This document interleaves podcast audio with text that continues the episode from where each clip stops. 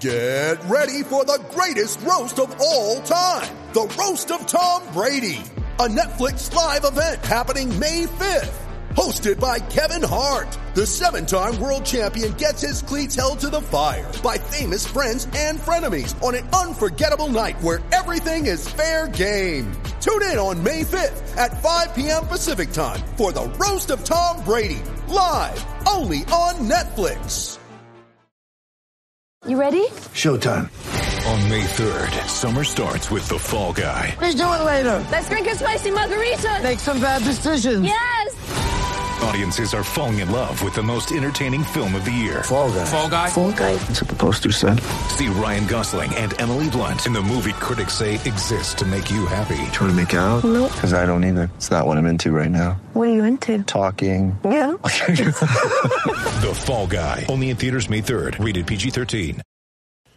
Hello everyone, it is Pierce, host of the PJ's cast, and if you enjoy listening to the PJ's cast as much as we do recording it, please leave a positive review, subscribe, and share with friends no matter what platform you may be on. We love discussing the Chicago Blackhawks and, of course, the game of hockey, but we want to reach this out to a wider audience, and doing all those things really help us out. So once again, if you enjoy the PJ's cast, please leave a positive review, subscribe, and share with friends, and I hope you guys enjoyed the upcoming podcast episode.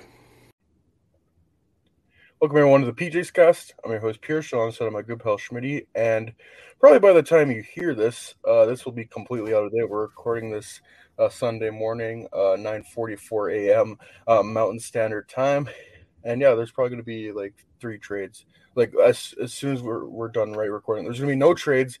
As soon as we're done recording, there's going to be like five trades. So you're welcome. So we have a lot to talk about here. Jeez, words tough. So the first things first, obviously, Brandon Hagel got traded to Tampa Bay for two firsts in 2023 and 2024, and they also got Boris Kachuk and Taylor Radish. And we were saying all along that Blackhawks should not trade Brandon Hagel unless they get just an offer that blows their socks off, and that was definitely the offer.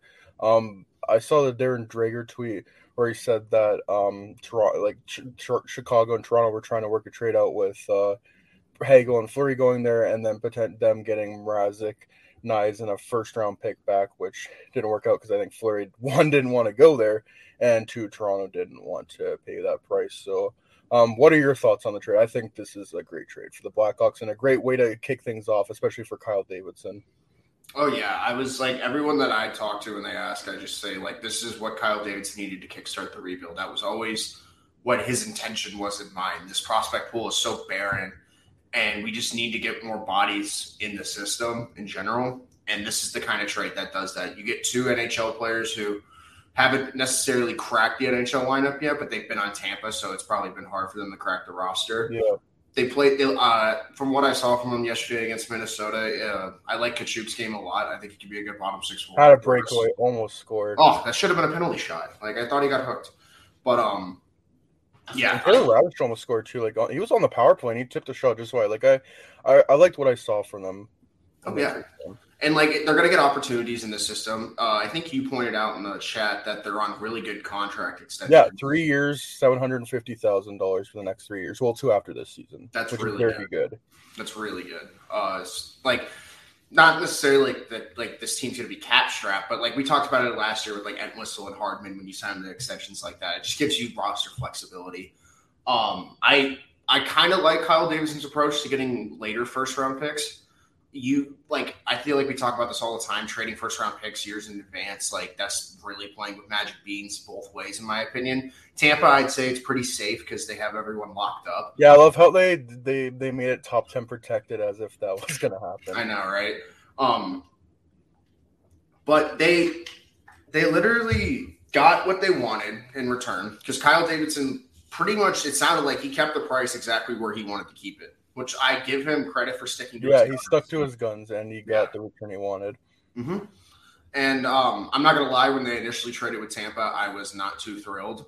Oh, no, I don't think any of us were, because I think all of us were expecting a top-end prospect, which Tampa really doesn't have, because obviously they're a cup contender. We see them trade away guys like Nolan Foote in the past for Blake Coleman.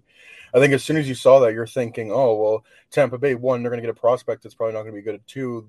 They're going to get a first-round pick from this year, which realistically it's probably going to be number 32 again. But I really like the gamble by Kyle Davidson to get the 2023 and 2024 picks. One, 2023 is a super deep draft class.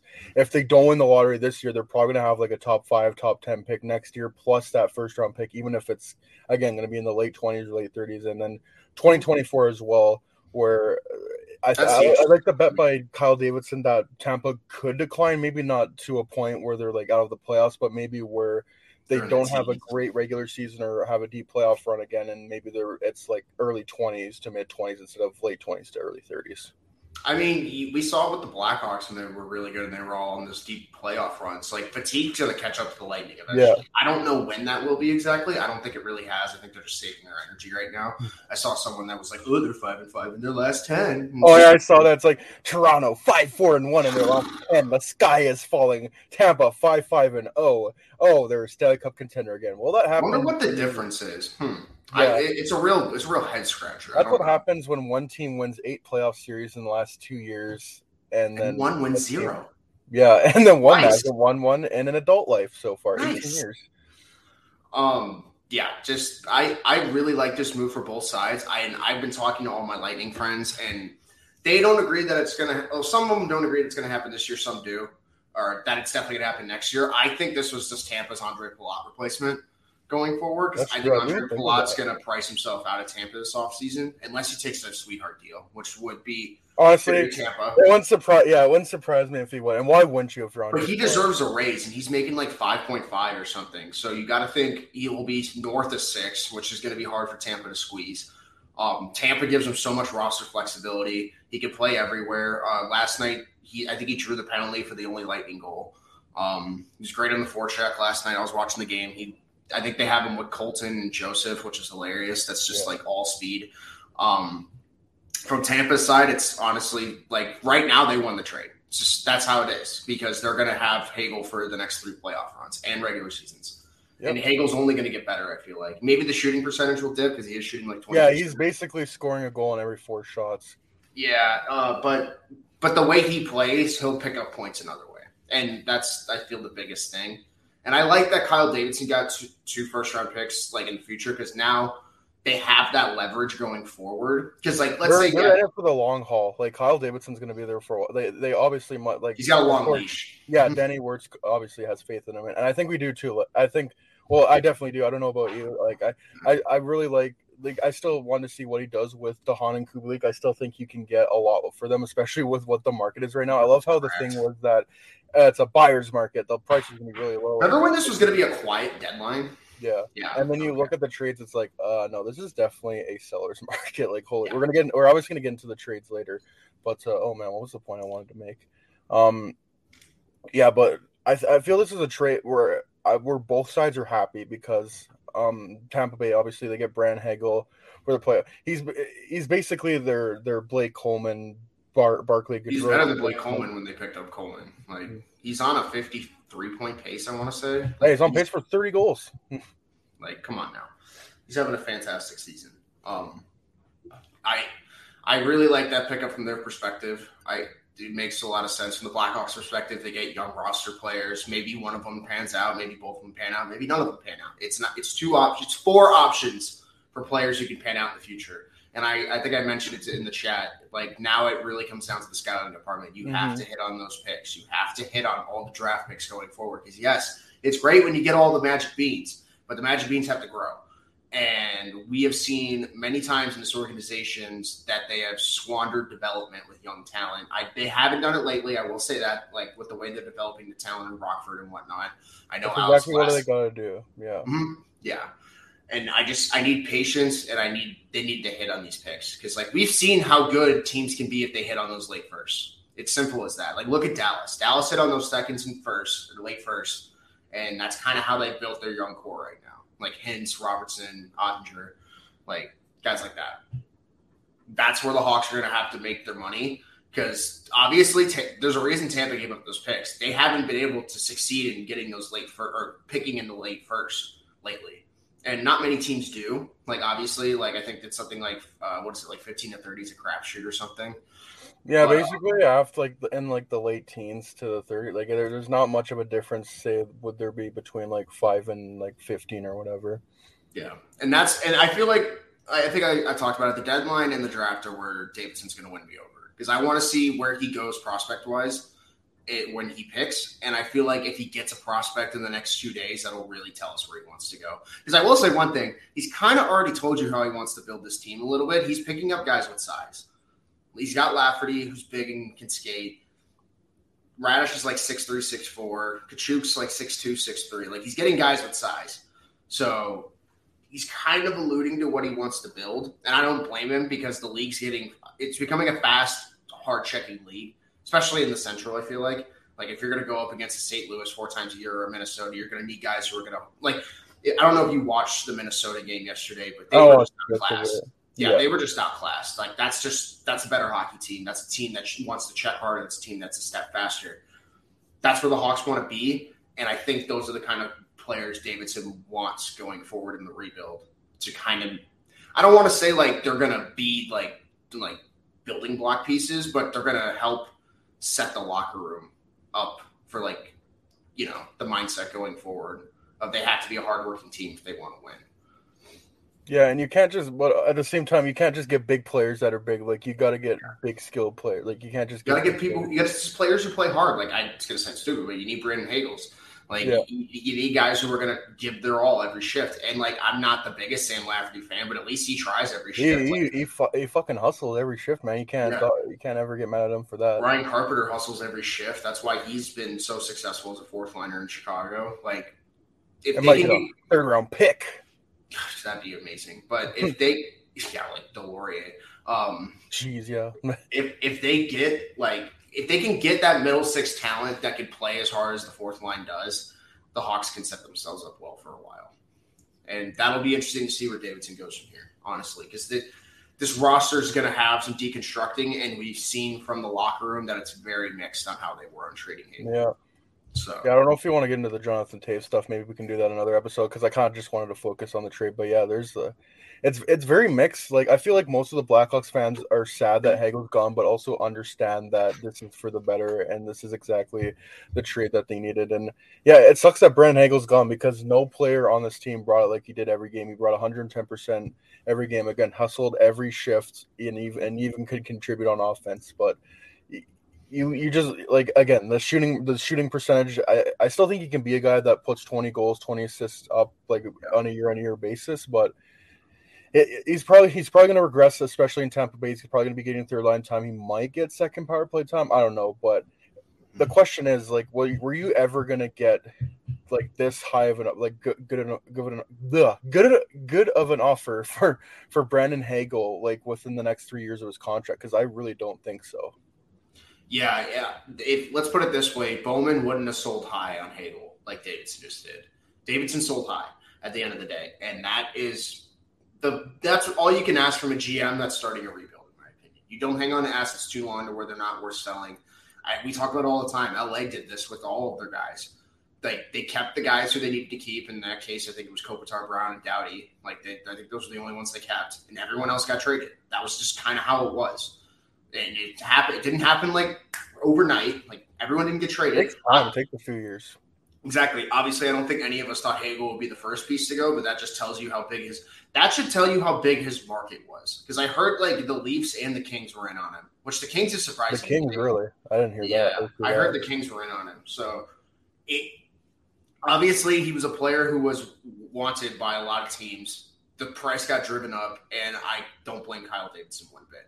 I will say I did wish he got a first this year, but it kind of speaks volumes when a lot of teams are trading for futures, not this year. Yeah, freaking look at Florida, man. Jeez. Florida saw what Tampa did, and they're like, fine, we'll one-up you. And it's like, Florida, you need to lock up Jonathan Huberdeau before you start trading picks like that. You got to win a playoff series before you start doing that. Bobrovsky's on the wrong side of 30. Like, that's risky. Like, Tampa's is not as risky because they literally have that whole core locked up, and they're under 30. Only one you got to worry about is Stamkos, in my opinion, just because of health and age. But like Florida, it's that could be a completely different team in 2 years. Like all those guys are on bridge deals. Like this is a 2-year window that they're in. Maybe. Well, it's 1 year right now, but it. I feel like with like the middle six forwards and stuff, it could be a 2-year window. I don't know. Florida's risking it though. That's all I got to say. Oh, definitely. I respect the fuck them draft picks aspect of it, but they gotta win a playoff series, or else that's gonna come back and bite them in the ass because they don't have a pick this year, next year, or the year after that. Nope. And they like it's not like other teams where like they'll trade for a guy and extend him. A lot of these guys are going to be rentals. Like obviously they extended Montour last year, but did they extend Stan Reiner? I think they did. I don't think they might have signed him when they tried. I have no idea, to be honest. Okay, I don't know because like I got a feeling like Sam Reinhart and Sam Bennett and all these dudes are up soon. Like I'm gonna go look at their cap revenue. I'm just gonna that would definitely be interesting to look at. But I'm really curious. Yeah, but kind of to wrap up the Brandon Hagel trade again, like. So just from what you hear about Brandon Hagel, works his ass off every game, can bring the offense. But like you can put him anywhere in the lineup and he'll succeed. But he's a complimentary guy. Look at Tampa Bay; they traded up for him, and he's on their third line, which is where he should be on a Stanley Cup winning team. He's not a guy you build around, contrary to what some people think. But I think that's a great trade for Kyle Davidson. Obviously, there's still Calvin DeHaan, Dominic Kubalik, Ryan Carpenter, maybe even Marc-Andre Fleury to be moved. We might even find out this podcast if that does happen. But I really like Kyle Davidson sticking to his guns and getting exactly what he needed for this organization. And again, like Danny Wirtz has full trust in him, full faith in him. He has a long leash. He's gonna be in here for the long run. Like the prospect they pick in 2023 with that draft pick in 2024, they're probably not gonna be like they're not gonna be in the NHL like till the last couple of years of Seth Jones' contract. Like this is gonna be long, but it's the biggest thing is that there's finally some direction and something to look forward to. 100%. And like at the end of the day, that pick might be used for something else. We don't know. Exactly. Like you don't even have to use that first round pick. You can you have more assets to use than you did yesterday, and that's the biggest thing it comes down to at the end of the day. And kind of just like a note on Boris Kachuk and Taylor Radish. Like they're pretty similar players. Like again, you brought up their big bodies. They went in the same draft. Tampa took them both in the second round, the same round that Alex DeBrincat went in the same year. And funny enough, Taylor Radish played with Dylan Strom and Alex DeBrincat for the Erie Otters 2017, where they won the OHL championship and they almost won the Memorial Cup. From what I've heard, Taylor Radish has a bit, and kind of just looking at the numbers, Taylor Radish seems like he probably has a bit more upside because you look at his like OHL numbers, like he seemed to be more of a goal scorer, whereas Boris Kachuk may be like a bottom six guy who may be like a heavy body and a penalty killer, whereas Taylor Radish could probably be like a middle six guy and be on the power play too, and which he was already on the first power play. So anyways, we've already brought up Florida, so we might as well get on to the Claude Giroux trade. I wanted to bring up the Habits of the Home, but again, it doesn't really matter which order we go in. So Florida, oh man, but from the side of Philly, that was not a good trade for them for Claude Giroux at all. Chuck Fletcher sucks at selling, man. Oh, I know. Crap.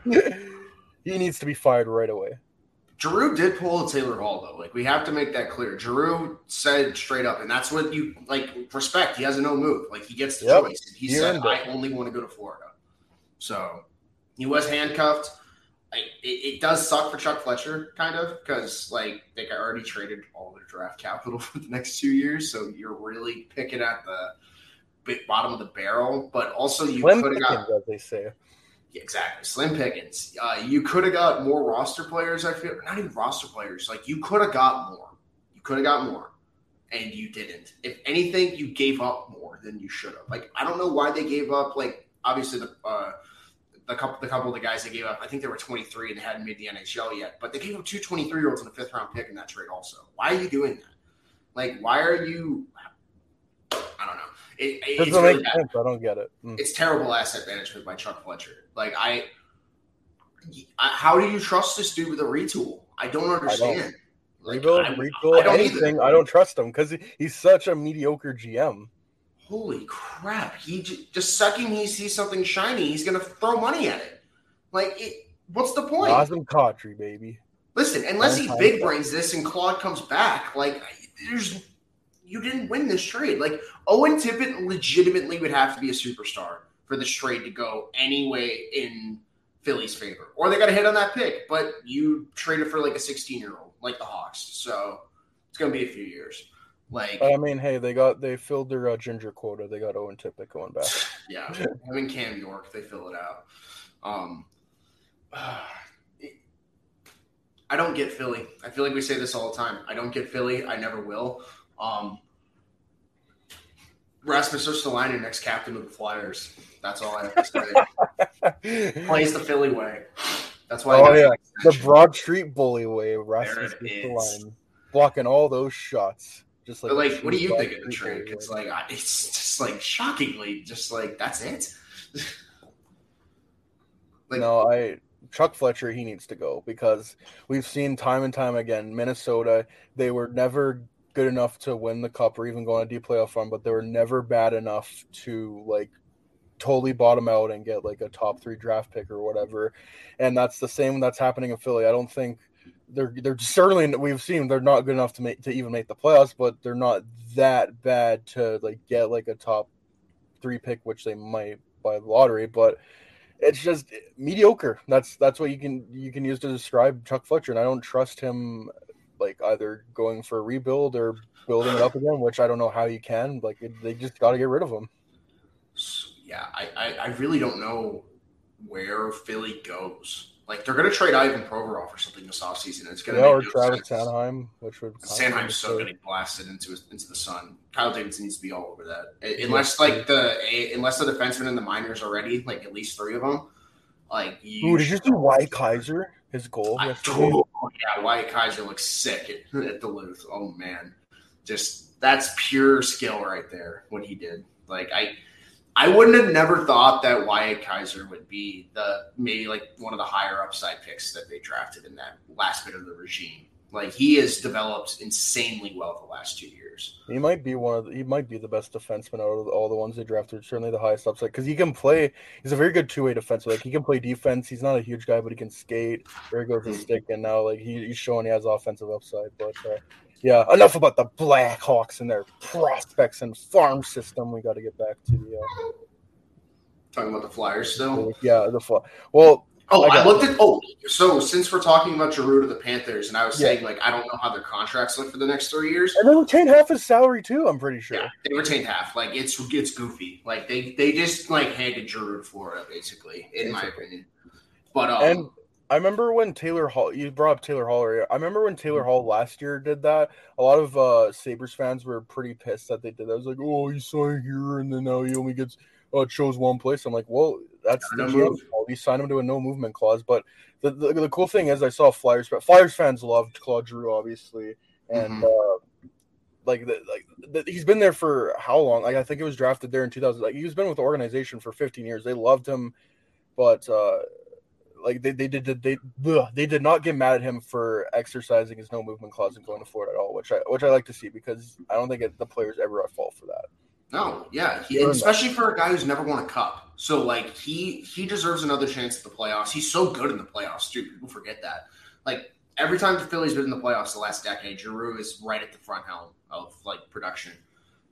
So, I'm very excited to see where he plays in Florida's top 6. I saw he's going to play with Barkov and Verhaeghe. That's what I saw. So they got 2 guys that are 60% in the dot on the same line. That's epic. Oh my god! Yeah, I was looking at Claude Giroux's stats. This guy is still a monster. He's not only is he great offensively, but you look at his defensive stats; they're really damn good too, and he can win faceoff. He's gonna get paid this offseason.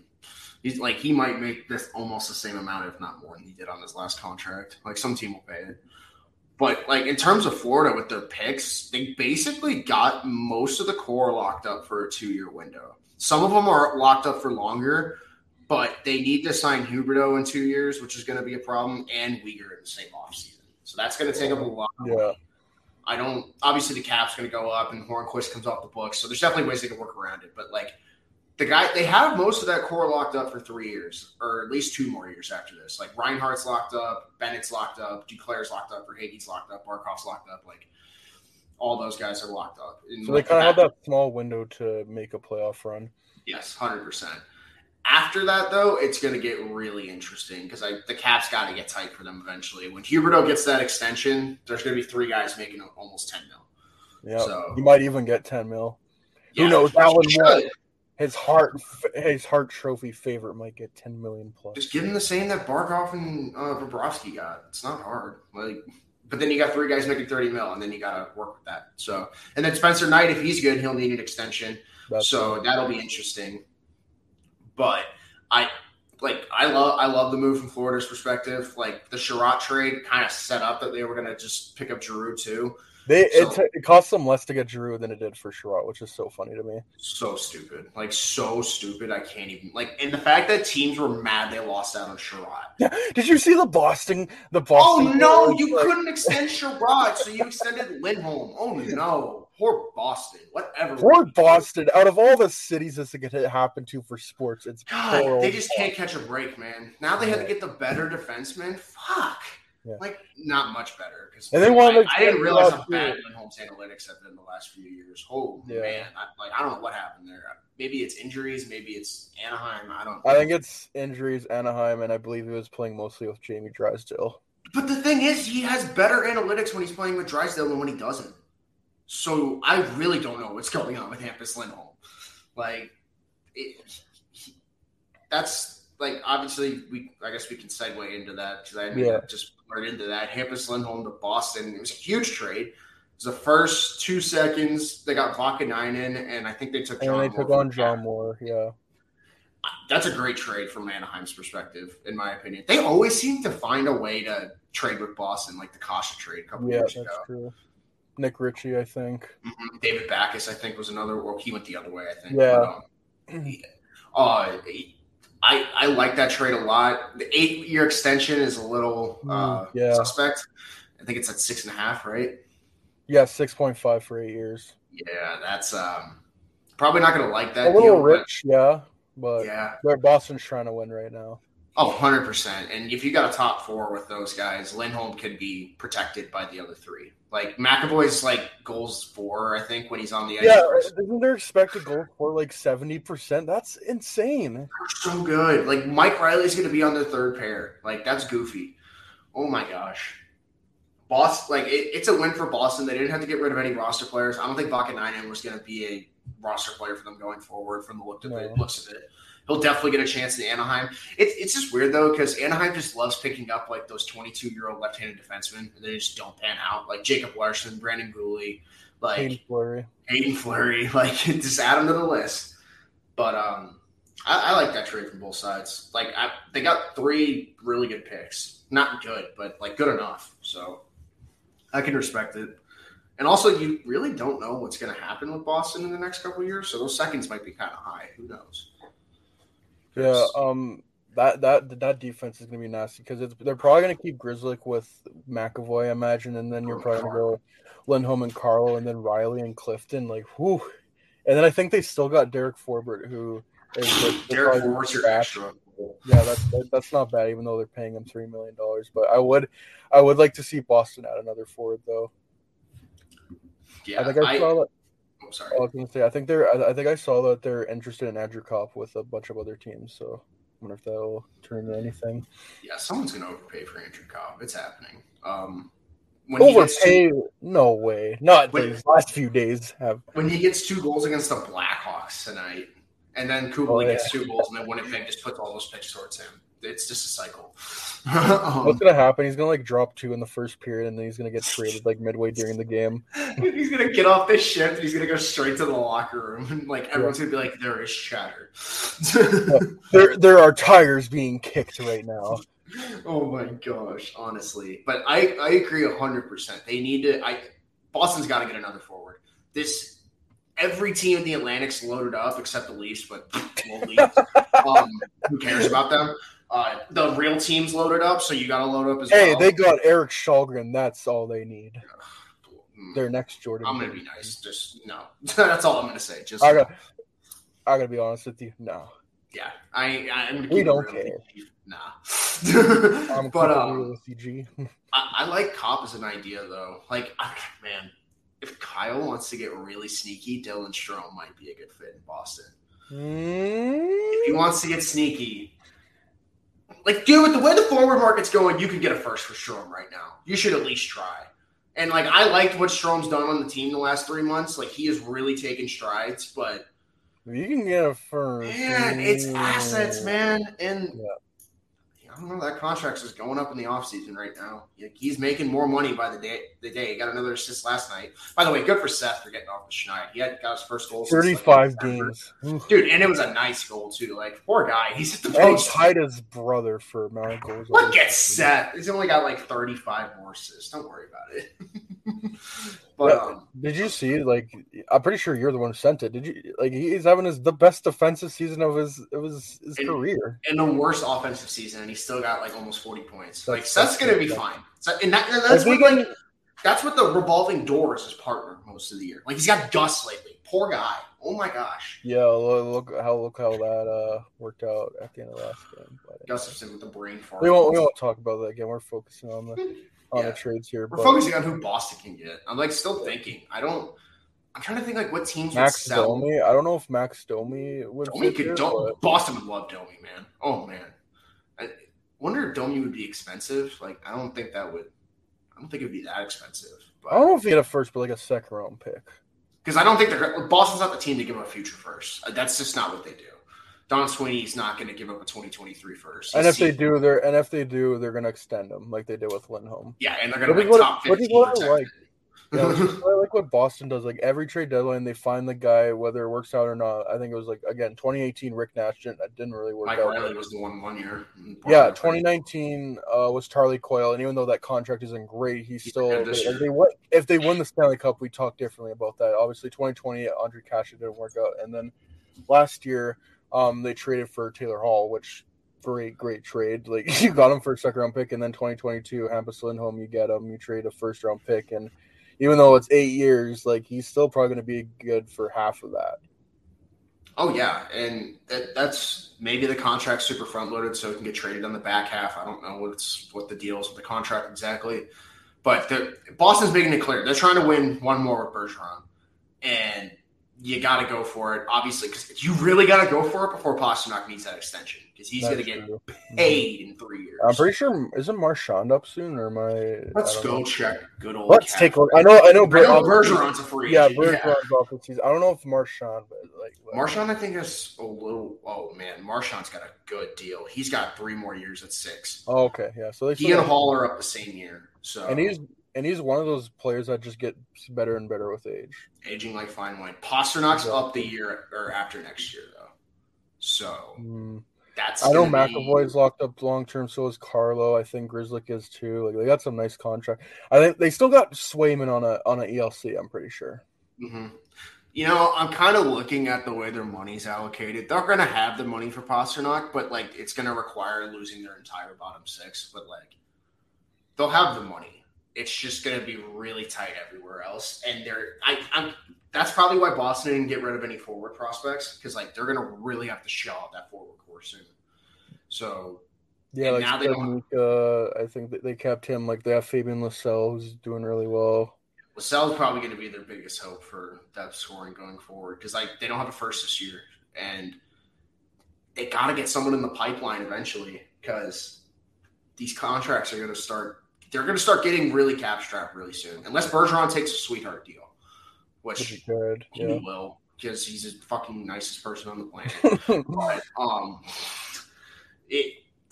I think when Pasternak gets paid, he deserves what McAvoy's making in that zone, so probably like 10 or 11. And I know Boston's got a thing with their forwards where they don't make a lot, but he deserves it. The guy's getting 30 in his sleep every year. Remember that quote for him where David Pasternak said, I would play for free or whatever. I feel like he would take a bit of a discount. Or oh my god, what was the one thing like 4 years ago where it was like I just hit David Pasternak's Ferrari or some shit? Like they took a picture and like he sent it to his dad, and I was like, why would you send it to your dad? Your dad probably shit himself with this insurance. You just hit a fucking NHL player's car. Jesus. You know what? Another thing I saw a tweet. I forget who it was from. It's like.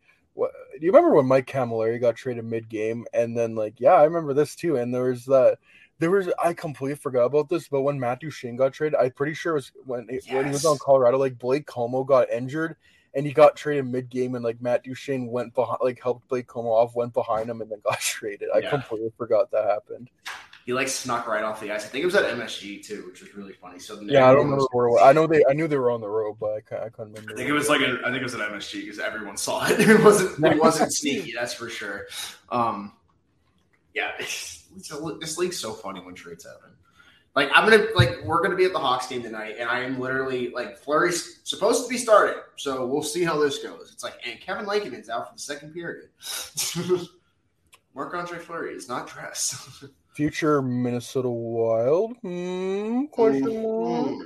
I need Kyle to go get a first this year. I need more capital. But Minnesota said they wouldn't trade their first this year. I don't care. Get that first. Don't care. Shouldn't care. Don't care. Shouldn't care. Plus ratio. Don't care. Kyle Davidson owns your franchise. There it is. Don't care. We have the better Kyle D. Trade us Matthew Nice. And the Bruins officially agree to that 8-year extension with Appisley. Ew. This is gross. Okay, so like where is like so we think like DeHaan is probably DeHaan and Carpenter are gone. Like you have to think. Yeah. That might be DeHaan isn't gone, what the hell are you doing? If DeHaan isn't gone, then Kyle. Like, what are we doing, my guy? At least go get a third. Like, come on. Look at the market, man. I wouldn't be surprised if they got a first, honestly. Honestly, if they waited out long enough. Do the Leafs play one more time? Because if they get smoked one more time, they might do something rash. I think the Rangers want to add a defenseman too, I think. Like, there's definitely teams that'll... Rangers play Carolina tonight. Oh, please get smoked. Carolina wants one too, from what I saw. They also want to DeHaan in Carolina. Please. Make DeHaan back in Carolina. Give us Jack Drury. Thank you. Give us Seth Jarvis. Yeah. Just like, what are you even talking about? It fits my agenda. Thank you. Exactly. That's all that matters. My narrative. That's all that matters. Oh, sorry. Fine. We'll trade him for Brandon Brisson. There we go. Better? Hell yeah. DeHaan going to Vegas. Vegas. Oh, God. I was like talking to a Vegas fan, and they're like, "Oh, we're gonna like what move are we gonna make?" I was like, "Nothing. If anything, you're selling. Anything, you are getting rid of people to get cap space." Yeah, you're trying to move like I don't even know Riley Smith, like anyone with money. Like I don't know, I don't know, right? Like They need a goalie. I don't know what goalie exactly they should pick up because there's no Anton Forsberg. Holy shit! They're going to give up a second for Forsberg. They're going to give up almost more than they did for Mark Stone for Anton Forsberg. Which, by the way, I'm glad the rest of the NHL or hockey Twitter realized how bad that trade is all of a sudden. Someone was like, Brandon Hagel got two firsts, and Mark Stone. People were saying the Hagel trade was better than what Buffalo got for Jack Eichel. I'm like, well, I don't know, because Tuck, with all due respect to Kachuk and Radish, like Tuck and Krebs are way still not better than the Seth Jones return. Oh no, nothing will ever top that. That's my favorite. Like people are like, oh man, like we shouldn't trade so and so defenseman. It's like, dude, the defenseman market is so stupid. If you have the right piece to trade, like Carolina got a top 15 pick. Like anyone who thinks no one's gonna pony up that for Chikrin eventually is stupid. Like St. Louis, like the St. Louis player today, because that will be the breaking point actually. Because they were in on Lindholm. They were in on Lindholm. They were in on Chirot. Oh my God, they're gonna get Calvin DeHaan. First round pick for DeHaan. Woo. That's what I'm saying, bro. Oh my God. So the Blues don't play. Damn. I would like Chikrin into the Blues makes too much sense, and like they've made it clear like the Leafs they don't want to trade a first round pick for a rental. So that's a guy you get with term. Young. Hopefully he gets better than he was last or this year because he won't be playing on Arizona, so he'll be better. He'll be with like Justin Falk, who's been some analytic darling. So. One of these teams is gonna make a hot fire move or whatever, like the hot seat move, where they're getting antsy. It's not gonna be Ken Holland, but yeah, you can pick and choose years, buying things of that nature. Exactly. Yeah, something I'm not gonna buy. That's all I know. Yeah, Edmonton said that they want another left-handed defenseman, so Calvin DeHaan to Edmonton. Mm-hmm. Question mark. Curls mustache. Maybe give him Caleb Jones. I don't know. Maybe we get like Duncan Keith back or something. Just no takesies back. Sorry, dude. All right, here's one that gets spicy. If fucking Vancouver loses to Buffalo tonight, do they go all in on selling Miller? Are they? Geez, they should. Look at the freaking market. Dude, the market, they can get like 2 firsts and a top prospect at this rate for Miller. Like, holy crap! Knowing them, they're gonna extend him. Yeah, but like, isn't it Rutherford there? Like, isn't he like? Yeah, that is true. They have a new regime, but again, it's Vancouver. Like, I'll believe it when I see it. Rachel Dory, tell him to do the right thing. Yeah, that's true. Don't worry, they'll trade Tyler Mott for a second and look like geniuses. Don't worry, it's coming. Mm-hmm, yeah. It's coming. And because that's what's happening in San Jose right now. They're just extending all these guys that are on the wrong, like in their late 20s that are going to be on the wrong side. I saw like the cap friendly thing where like all the guys extended like go into their late 30s. It's I don't know what San Jose. Hey, listen, I get it. When you're about to start family in California, it's great. But as a hockey team, that's not good. Like, no. Yeah, I'd love to start my family in California. You're not going to have a good time when you sign all these guys for 8-7 years. Don't worry, they'll extend Alex Barabanov to 3 times 4. 6 times 6 for Alex Barabanov. Yes, let's go. My favorite. Oh my gosh. Who else can get traded? Does Phil Kessel get traded? I know I bring this up every show. It always seems like we forget about him. I want to see him try to win another cup. I wish. I was like a depth guy. Also, you saw the stuff that, like, Forsberg's not close on an extension, and then the crowd was chanting extend Forsberg last night after he broke the franchise record for goals. That's going to get really... That's going to get dicey. Yeah. Because, I'm sorry, he's not going to ever score on this pace ever again. You could get... He's, like, on pace for 55 goals. You could get so much tomorrow or today for Forsberg if you wanted to. Like, I promise you... You think Toronto was close to phoning that up for Hagel? I think they'd be willing to throw a rental at Forsberg. I think a lot of teams would be willing to throw a rental at Forsberg. You'd be surprised. Like, Tampa and Florida might be kicking themselves if Forsberg gets thrown on the market last minute. Like, that's something that the Rangers should be all over if it happens. Like, ooh, that's a good one. I don't know, man. Like, obviously Poyle's going to extend him to like 9 times 8. Like, I don't even know why I'm entertaining this thought. Which, by the way, speaking of the Predators, shout out to Roman Josi, who's on like 100 points. He's on the right page. I did the math. He's like 105 points. Like, I know the talk has been all on Mikhail Makar because like he's obviously like the flashy guy. He's the new young guy, but dude, yeah, I just Yossi's like, the man. Yeah, but Roman Josi, like holy, like not. He should be in hard consideration for that. Holy. Seriously, dude, the heart race is nuts this year. There's like you could make a legitimate case for like 7 people because like I think there's a case for like I think Josi and Saros can each have a case. I think that Matthews and Shesterkin, like dude, I was watching that Lightning game last night. Shesterkin was in his bag, man. Oh my god, he's so good. Like Shesterkin's probably gonna win it, but he and Matthews have a like argument. McDavid and Draisaitl always have an argument because they're amazing. I would argue Ovechkin's got an argument this year because of how amazing he's been. Like, there's some names out there that I would have Johnny Gaudreau. Well, really, that whole Calgary. Johnny Gaudreau is one. Yeah, you're Kirill Kaprizov is there. Like, there's just so Kaprizov, man. Like, come on, he's on like 105 point pace. Yeah, you could probably go like 10 players deep and it'd be like, yeah. Huberdeau didn't even name him. Well. Yeah. Or I think you do. Alan Walsh be like. I mean, honestly, you could like probably give it to Pasternak too with the amount of injuries Boston's had. Like they've held afloat for a good bit. Like McAvoy should get Norris votes, but that's never going to happen, as we always say. No, like, he doesn't get points. No, but his Corsi's like literally 70%. Even though he like literally nothing happens in the defensive zone when he's there. Dude, when we played Boston, I think it was the first or the second time DeBrincat and McAvoy got in a one-on-one, and it was just a war. Holy crap! Like DeBrincat and him like went at it for a good like 10 seconds, like going like probably 50 feet up the ice. I was like, "Yep, that's good hockey right there." That's good hockey right there. Two good American boys that went in the same draft. Yep, and they can't play on the Olympics, buddy. Nope, because, well, go would happen this year, but we didn't go in 2018 because fuck growing the game. We hate hockey so much. Because you don't make money if you're Gary Bettman and you send them to the Olympics. And as we know, Gary Bettman's a mouthpiece for the owners. Yeah, exactly. Just even looking at the goal scoring rates, like Chris Carter has 40, Kyle Connor has 38. Like, holy, Matt Duchene has 32. That's ridiculous, dude. Good for Matt Duchene, honestly. Yeah. That's like a career high in goals, I'm pretty sure. Mm-hmm. Fuck, and Jason Robertson does not get enough credit. Jason Robertson and Pavelski are having amazing seasons. Eric Behance, yeah. Heiskanen was great before he got mononucleosis. I love the meme. That's tough for them.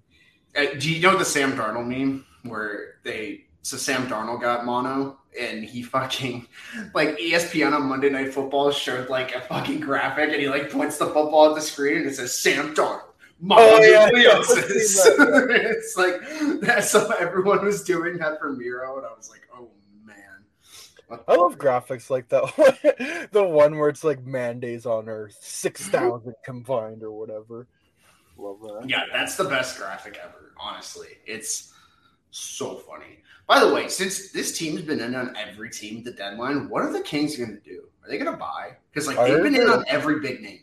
I heard they're in on Garland from Vancouver. Oh, dude, Garland would be so fucking sick in LA. I'd give up. And apparently, whatever the prospect they're looking at isn't one of their big ones. Like, it's some defensive prospect, and it's not. Dude, they got plenty of go for it. They got everything, man. No, exactly. And Garland's got term. He just signed that 5-year extension.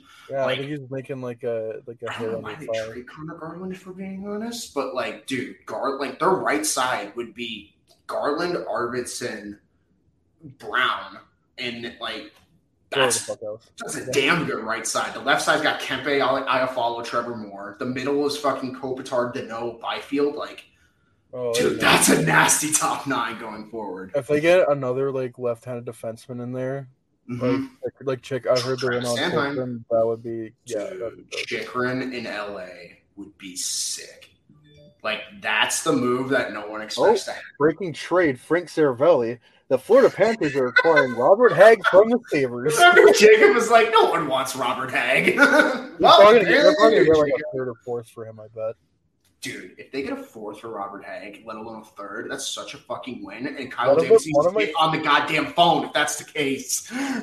One of my favorite things from the Ristolainen trade is you traded Robert Hagg and you somehow got a worse defense. How? No, and then speaking of bad defensemen from Philly, Philippe Myers is on waivers today. That's right. He's getting claimed. He's going to get claimed by someone. Seattle should all over an offer. Yeah. Seattle, Arizona, Montreal. Someone's going to claim him. Maybe New Jersey. Ooh, New Jersey would be a good claim. Did you see Severson might extend in New Jersey? I don't know why Friedge went out of his way to answer that one comment. They were someone literally in the comments of what it was saying, he's any chatter on Severson? And he's don't think he's going to get traded. If anything, he's going to get extended. And I'm just really had to ruin Devils fans' nights like that. You're a menace. He's a menace to society. Went out of his way. Holy crap. But, you know what the funny thing? I looked through, Elliot Friedge. Think Vancouver is one of the teams with interest in Travis. Okay, well, the tire kicking is picking up here. Yeah. Time for the bum defenseman to get traded today. Calvin DeHaan, you're up, buddy. First-round pick. Woo! The fucking Goldberg meme. Yeah, but we don't want to trade a first-round pick for Calvin DeHaan. We want players return. Well, then extend him. Extend him. There's such an easy solution. Give him the Tucker Pullman contract. Exactly. That's what I'm saying. You know what? Not only give him that, but give him the no-movement clause. Just give him the incentive-laden contract. To sponsor his brewery. He'll sign there for cheap. Oh, man. Calvin's had a good tenure here, but he won't be that. We need that first-round pick for him, buddy. Yeah. And, yeah, just going back to points, Nazem Kadri's up with 74. It's cartoonish. It is EA Sports-ish. Kadri's going to get paid, and whoever does pay him, you're an idiot. Philly. Dude, they need that Claude Giroux replacement. Seattle? No, Seattle's not that dumb. There's no way. If Seattle's going to overpay anyone, it's Giroux. But, fuck. I'm still going through, the list of people who could maybe get traded. Raquel is the one that I feel is I completely forgot about Raquel, too. He could still probably get a first the way he's playing this year. There's definitely teams that could use a Raquel. Washington always comes to mind for me. New York comes to mind. A lot of teams that need middle six scoring. dude, you can get a return. I guess Toronto needs middle six scoring now because DeVars and Nylander aren't clicking. You know? Yeah, I saw Kasha got hurt again, which sucks. Another concussion. Like, I feel so bad for the guy, but he kind of like fell into Duchesne's elbow. So like, yeah, like I know a lot of people, Leafs fans, were mad about that, but like that was really just a freak accident. But of course, it had to be Kasha. Yeah, and like, you know, it's just shit luck sometimes. Like concussion history, it happens. And, like, I've heard, like, I think Dangle said it multiple times, that team plays different with Kasha in the lineup. It gives them a lot more depth. So maybe that kind of puts a fire under Kyle Dubas' ass a little more to make a trade. You get Ryan Carpenter and Kyle Davidson for the first. No, and they extend them for 4 years each. They don't get Dominic Kubalik because he's got that goal-scoring touch. I am told Aaron Ekblad will be placed on LTIR and will not return during the regular season, but sometime during the first round. So who is Florida going to pick up now? Well, Robert Hagg, but no, everyone else. That will be interesting. So cap space is no longer an issue for Florida Panthers. Expect them to be active and maybe use that space after Hagg deal to recoup some picks. With who though? Yo, did they get Dadonov back from Vegas? That's interesting. Yeah. I don't know, man. Dominic Kubalik, come on down. Only Anaheim, Edmonton, and Winnipeg are interested in him. I don't get that at all. Anaheim doesn't make any sense. But... None of them make sense, if we're being honest. I don't know how he has a market. He has stunk this year. No offense to Dominic Kubalik, but he has not been good. Like the Dominic Kubalik haters are probably just like sitting in happiness right now. But like for people like us who like thought he was a decent player, this is just like. This does not work well for the agenda. You're proving everyone right at this point that you just don't do anything away from the puck, and the fact that. You know what's funny? There was a certain someone who thought Dominic Kublik was better than Alex DeBrincat, so there is that. God, I won't mention them by name, but that's all we'll say. Gee, I wonder how it is covering the shitty-ass Kraken.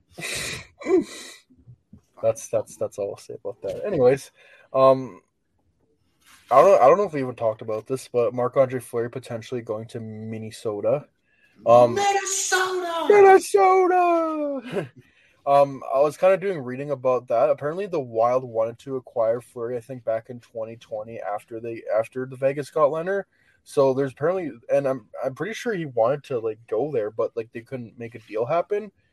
So there's some interest there, and also Bill Guerin was with Marc-Andre Fleury when the Penguins won the Cup in 2009. So obviously the good old hockey connection there, and Minnesota does need a goalie because Kakanen's not been good, Talbot has not been good.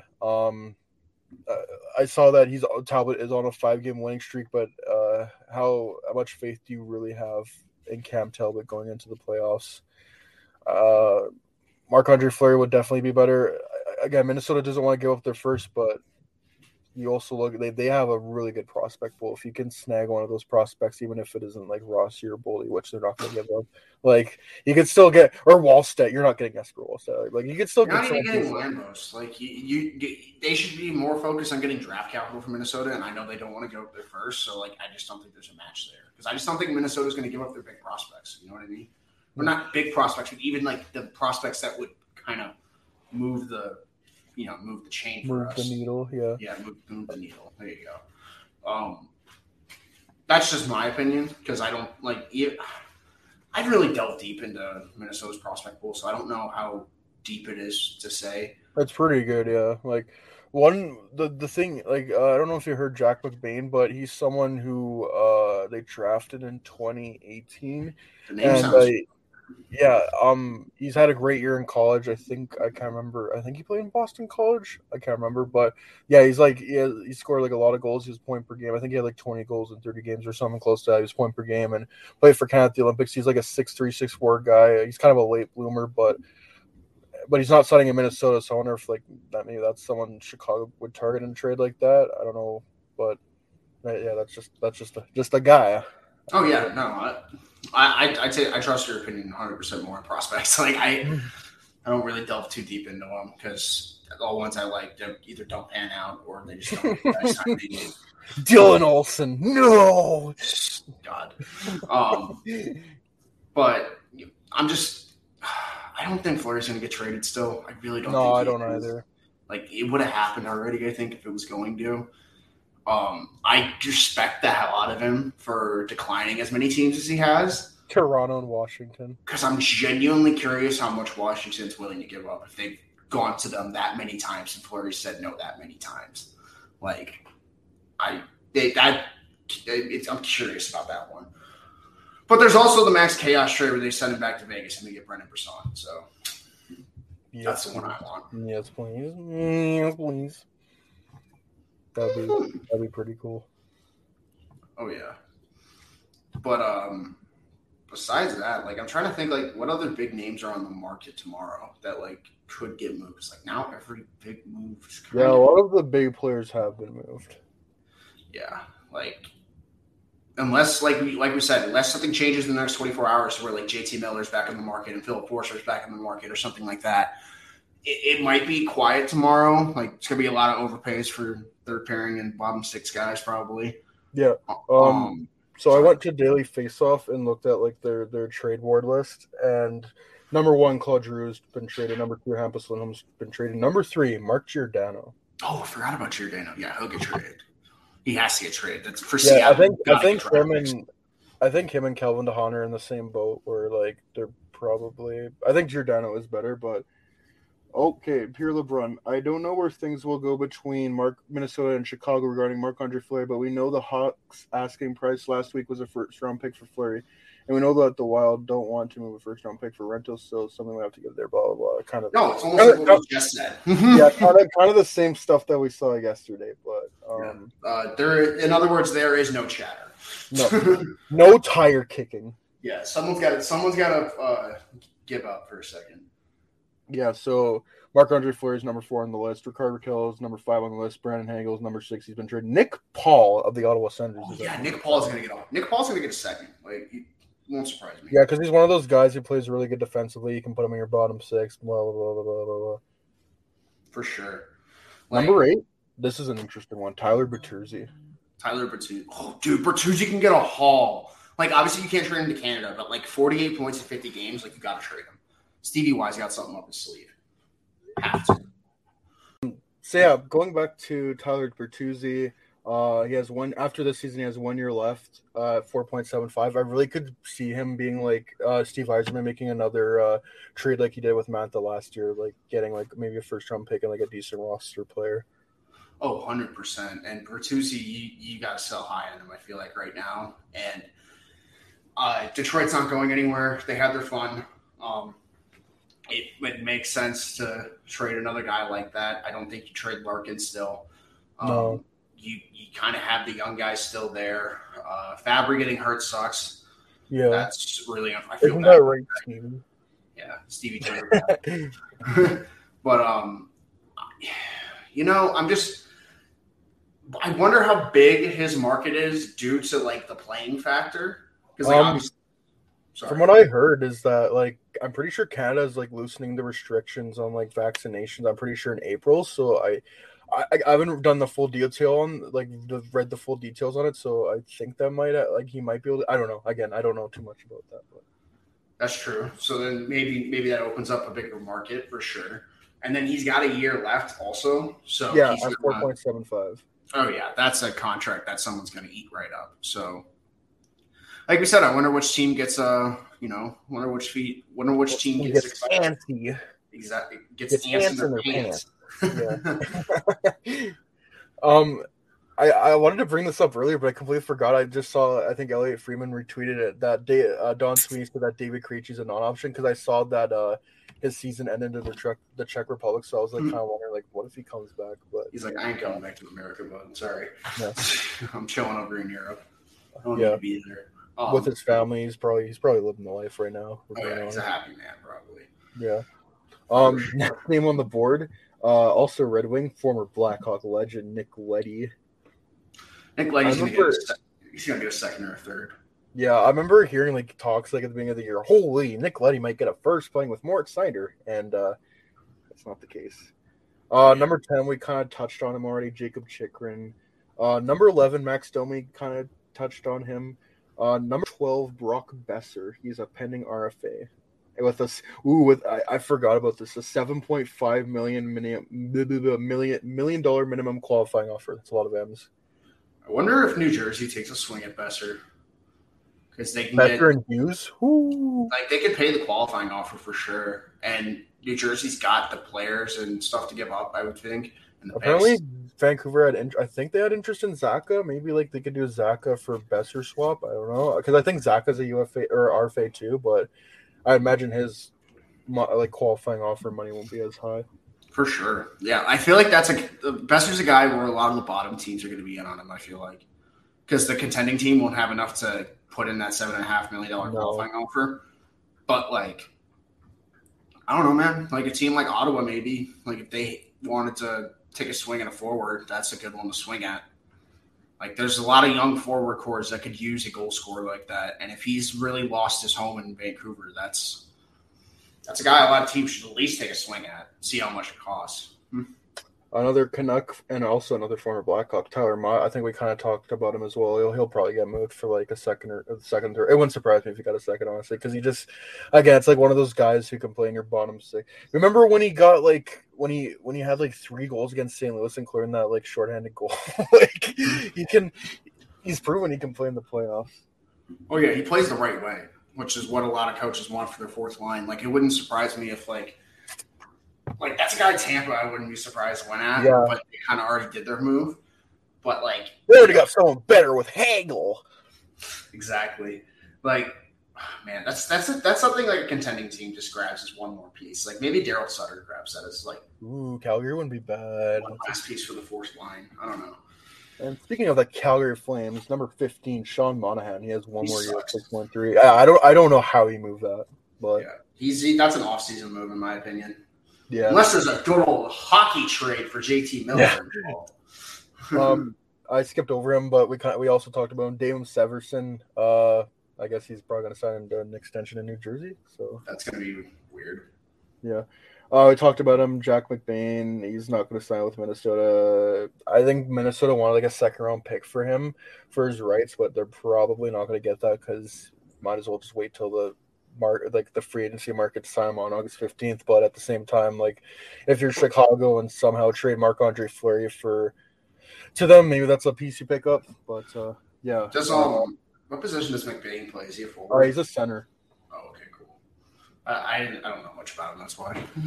Yeah, I really didn't either, but gotcha. Did some reading on him. Did some hashtag scouting. Robert Hagg likely to Florida. They were talking about a 5th rounder. Okay. Yeah, Andrew Kopp. Kind of talked about him. Winnipeg is interesting because I think they, coming into the season, they expected to at least get a wild card spot, but I don't think they're going to make the playoffs. So you just sell, and you'll probably get a lot for Andrew Kopp. Exactly. And I don't know. I'm going to go check their cap friendly real quick. I don't know what. Oh, Winnipeg? Yeah. I want to. I guess the Dylan Schmidt pairing didn't work out so well. You know what? It worked out. They didn't try hard enough. You know what? I bet they work so hard, but the team around them can't play defense at Kyle Connor, Mark Scheifele. No, they're defensemen. That's their job. No Logan Stanley, obviously. Pierre-Luc Dubois is an RFA this offseason. Ooh, that's right. I forgot about that. Paul Stastny's a UFA. I wonder if he can trade him. If you can. 36. Let's go. This is his last year. Evgeny Svechnikov, maybe you can get something for him. I don't think so, though. Defense, they're kind of locked up. So, like, if they're going to trade anyone on defense, damn, they've really got everyone on defense locked up at least 3 years. That's tough. They can't even trade one of their defensemen at the defenseman market unless half of them got no trade clauses. Yeah, that's right, because I think Schmidt has one. Yeah, Schmidt's got one and DeMello's got one. Really? Eh? I didn't know that. Yeah, DeMello's got like a medium no trade clause or modified no trade clause. 6 teams. So, in other words, send me out of Canada. Yeah, basically. That's pretty much what it always is. Number 18, Alexander Georgiev. Maybe Vegas? That's an off-season move, I think. For Buffalo's in on Georgiev, too. Yeah, that wouldn't be bad either, Buffalo, because they kind of need a goalie, because Craig Anderson's like 50 years old. Right. And number 19, we talked about him earlier, Pavel Zacha. Yeah, so he is a RFA. Arbitration eligible this offseason. That's a guy where they're probably going to exchange an RFA in return for him. Yeah, that's what I was thinking. Like, I wonder if them and Vancouver make a move like Besser and Zaka. Mm-hmm. Yeah, I could see that, like Zaka and like a pick or something, because I think obviously Besser's the better player of the two. But Zaka's really had a slow development curve, but he's come along the last year or two. Yeah, he's been pretty solid. He's just not. He's just down the depth chart. Like, he's not better than Heishier. He's not better than Hughes. Like, you're not getting those top 6 minutes. It's simple as that. No. Number 20, Anton Forsberg, who is a UFA. He has a 13-12-2 record with a .916 save percentage. Trade him for a second. Owen Tippett. So serious. Mm-hmm. Number 22, Philip Zadina is interesting. Really? Yeah. Again, this is just on their trade board for Daily Faceoff. I'm just going through it, but yeah. Dude, if you're the Blackhawks, you take a flyer on Zadina. I think so. Yeah, like, especially if it's for cheap. Yes, please, bro. Like, I've been a big Zadina guy since the draft. Like, I don't know why his development has been so strange, but the talent, his possession stats are good and all that. Like, he just can't put the puck in the back of the net consistently. I don't know why. Like, he has everything, he just can't. Maybe playing with Patrick Kane that'll fix the problem. Yeah. But that's a guy. Like, I didn't even know he was on the trade or on like his trade list. I would definitely take a if I'm a team. Like, once again, that's like a Besser thing. If I'm a younger team, I definitely take a flyer on that at least. And that's another thing where you probably trade a prospect who isn't developing at the rate you would like them to. Wonder if. Now I'm thinking. Now I'm half got me thinking. Exactly, bro. Wonder if there's like a Zadina for Bodan plus swap we can do. But Bodan's value so effing low now, like it's not happening. Yeah, no, that's been tough for Bodan. Yeah, it's a tough season in Rockford. It doesn't help that the competition's probably really deep on the blue line there, but like he's not helping. Yeah, like he's behind Galvis, Phillips, and probably if Kaiser signs within the next year or two, he's going to be behind him. Sam, he might even be behind Nolan Allen, too. So, Alex Vlasic, too. Yeah. Speaking of left-handed defensemen, there's like 50 names on the list, so I'm just going to go – we're going to go halfway through, and it's fitting because number 25 is Calvin DeHaan. So, number 23, Carson Soucy is interesting because after this he has one more season at 2.75, so that's a guy of turn. Maybe if you're Seattle, you could get something good for that. Mm-hmm. Number 24, Alexander Barabanov. I think we kind of talked about him. He's a UFA. He's probably going to get some money. And then number 25, Calvin DeHaan. They got a sixth. Jeez. A sixth. Oh, that's right. DeHaan's going to get a fourth. No, Robert Hagg is not. Calvin DeHaan needs to get a second round pick. I hope so. By the way, Carson Soucy should be a guy that a lot of teams should be looking at. That's a solid bottom four defenseman. And he's young too, I think. The scoop on Calvin DeHaan. The Bruins are one of the teams that has been eyeing DeHaan, but teams say the asking price is high from Chicago. The left side of Boston's defense has been a black hole, so that makes sense. He struggled at times this season, like most of Chicago's blue line, but would be a decent third-pair option on a strong team. DeHaan is 20th in the NHL in block shots since the start of 2013-14. That is good to know. And think of all that missed time he's had, too. Yeah. Let's see if he was playing all those minutes and all those games where he would be then. I love hearing that the Blackhawks have a high asking price. Yeah. Oh, my God. Are we... Dude, are they talking the Leafs with Shen and Mod? Oh, God. God, I love this. I love this trade deadline. Kyle, not even the best Kyle D in the league. I love it. I know. I've been saying this. I'm trying to tell the people, Pierce. Exactly. My agenda, the best Kyle D in the league. Ryan Carpenter is number 35 on the list. Honestly, any team should take a throw fifth and get him. Like, he is a good fourth liner. And Dominic Kublik is at 48. That dude he can't do anything. And by the way, if they wanted to help him get out of his rut, you would put him on power play. Yeah, you don't put him in the bottom. What is that? I don't like.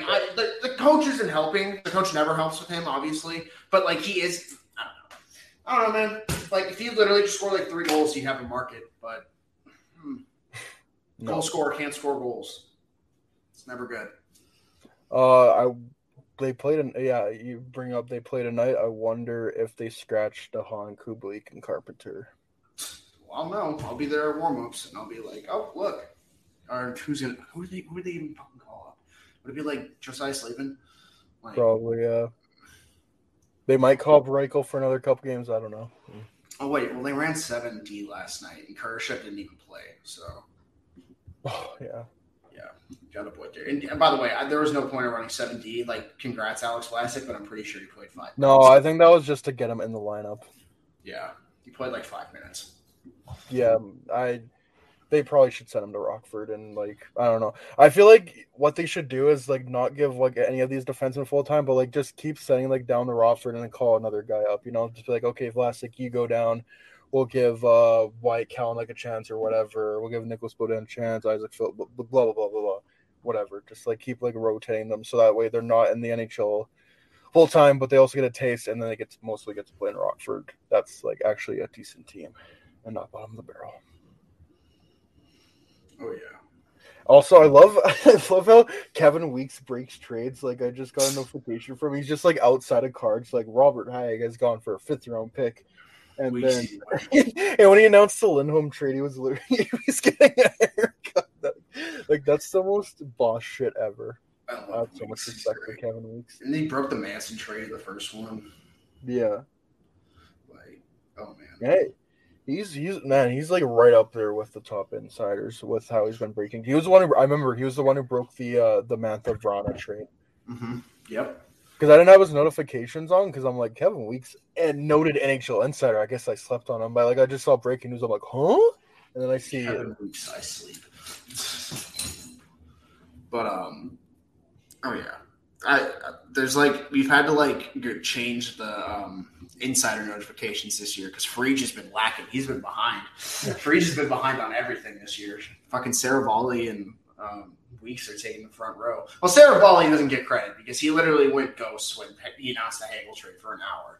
Like, you can't do that. That was the same for the Lindholm trade. Like, that took like an hour. Hearing there is chatter. Like, that's all. Tires are being kicked. Multiple things coming back.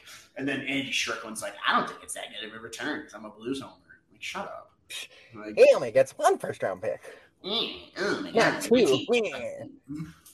This does not fit my agenda. Yeah, it does not fit my agenda. The St. Louis Blues losing in the first round, buddy. Mm-hmm. Or like the St. Louis is blues. Am I right? That's the St. Louis lose. Ha. Ha ha ha. Got them. Oh, my goodness gracious. Oh, those bozos. What can I say? Oh, those bozos. I don't know if you have anything else to add, or we can wrap this up before all the big trades happen.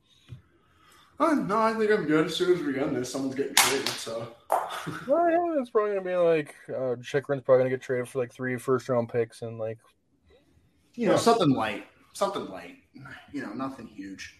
Just a little appetizer for tomorrow when we do the trade deadline stream. Heck yeah, what time are we starting that for the hashtag listeners? For the listeners out there, the 2.5 listeners. No, just kidding. Actually, the podcast we did with Jacob, but the 3.5 hour one we did, it's like it's already in our top 10 most listened to. Dude, I told you, people like longer shows. I wasn't kidding. Like, it's good. Maybe, it's good background. Maybe we should just like sit here for another 2 hours and just like say nothing and just like, another 3-hour show, and then it's just like the second half is just silence. Second half is just us counting back from 1,000. Yeah, we're all staring at each other. It's like, all right, I need to turn my camera this way. There we go. It's like you look this way. Yeah, there, this way. There we go. Yeah, it's weird. Yeah. Okay. So yeah, we'll probably yeah, I just keep getting notifications and like I keep getting distracted. I want to believe someone's like, it's just breaking news. And I'm like, no, it's just something that happened before. But Lindholm. But yeah, so mountains tomorrow. The stream will be 9 a.m. Mountain Standard Time, which is 10 a.m. Central Time, which is 11 a.m. Eastern Standard Time, and if you live on the West Coast, then that's 8 a.m. Pacific Standard Time. There you go. There's time zones, and that means it'll be ending at 2 it'll be ending at 2 p.m., which is 3 p.m. Central Standard Time, which is 4 p.m. Eastern Standard Time, which is, if you live on the West Coast, 1 p.m. Eastern Standard Time. So there you go. If you live in any time zone in North America, there you go. But if you live in Europe, say Germany, if you're a certain someone, then I think Germany's 8 hours ahead of Mountain Standard Time. So you figure that out. You do the math.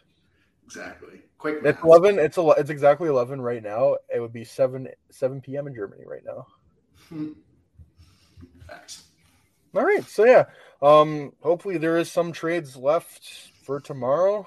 It's gonna have a lot of fun. Jacob's gonna be on there again. Jimmy's finally gonna be back. That's gonna be fun. So yeah. Well, I hope you have fun at the Blackhawks game tonight. Well, as much fun as you can have, because I just need them to score some goals. Like, I don't care if they win. I just don't want to see them get blown out. I want to see a Boris Kachuk or Taylor Radish goal. Yes, please. And honestly, it might be Fleury's last start as a Hawk, so that's gonna be kind of cool. It could be. It could be. One of my Tampa friends said to call Boris Kachuk Big Ball and Boris. Big Ball and Boris. I fucking love that. I fucking love that. Yes, that's the name of the podcast. Not only that, when you type it out, you have to use like the B emoji. Dude, come on, you know this. Oh yeah. Bro, that's the name of the podcast. Big Ball and Boris. Big Ball and Boris. What a guy. My original one in mind for the podcast name was a Tampa Bagel for like Brandon Hagel. Oh, Tampa Bagel's good too. I like that. So I'm gonna have fun choosing which child it's gonna be. You already know what it's gonna be, but ending this off, I'm gonna have a fun time. Which one will it be? Oh, find out. It's going to be up to a surprise for the listener, buddy. Yeah, it's going to be like, it's just going to be a blank name. It's like, tune in to next show to find out what the name for this podcast will be. Well, we find out. It's just like that's all for now. Yeah, the Looney Tunes music. That's all, folks. That's all, folks.